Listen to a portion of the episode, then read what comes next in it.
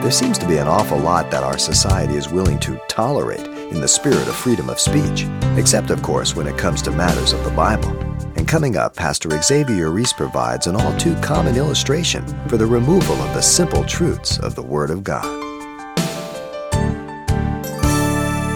The editor of a small weekly newspaper in um, a town in, in the West was uh, needing something to fill their weekly column. And so he had his um, compositor set up the Ten Commandments and ran them without making any editorial comment. Three days after the paper was published, he received a letter saying, Please cancel my subscription. You're getting too personal. It is amazing the power of God's Word. Today, we live in a world of liberal progressivism that has gone crazy with license. They can say and do whatever they want, regardless of if it's unpatriotic, whether it's vulgar, whatever it may be. But if you, as a conservative, declare any objective truth or a belief in God, they can't tolerate you. And yet, one day, they will stand before the same holy God that was there at Mount Sinai, and they will give an account for these Ten Commandments that have been given to Moses. Not under law, but simply breaking them down as the vertical and the horizontal. But the main thing is the relationship with God.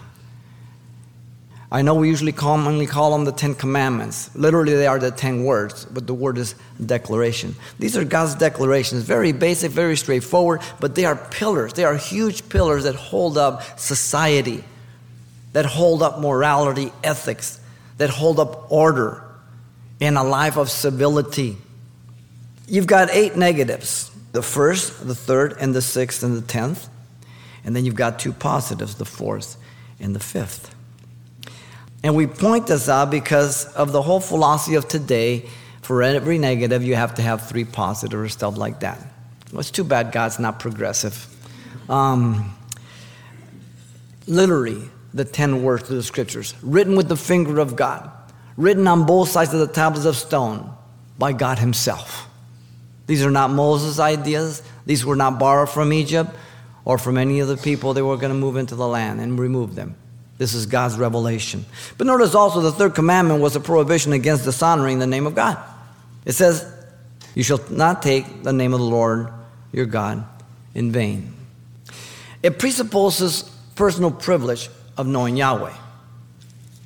When Moses again was in Egypt there in Exodus 3:15, God told Moses to tell the children of Israel that when he returned to Egypt, he was to say, "This is my name forever, and this is my memorial to all generations." In Exodus 3:15. This is my name forever. It's a covenant name. You've been listening to Simple Truths with Pastor Xavier Reese of Calvary Chapel, Pasadena, a daily devotional of the enriching and precious truths found in God's Word. We appreciate you listening each weekday at this time and trust this is just part of your commitment to better know the Word of God. For more on the other ministries at Calvary Chapel, Pasadena, visit our website at calvarychapelpasadena.com. There you'll find information about weekly events, Pastor Xavier's messages, even online booklets in English and Spanish. It's all at calvarychapelpasadena.com. Simple Truths is a ministry of Calvary Chapel, Pasadena.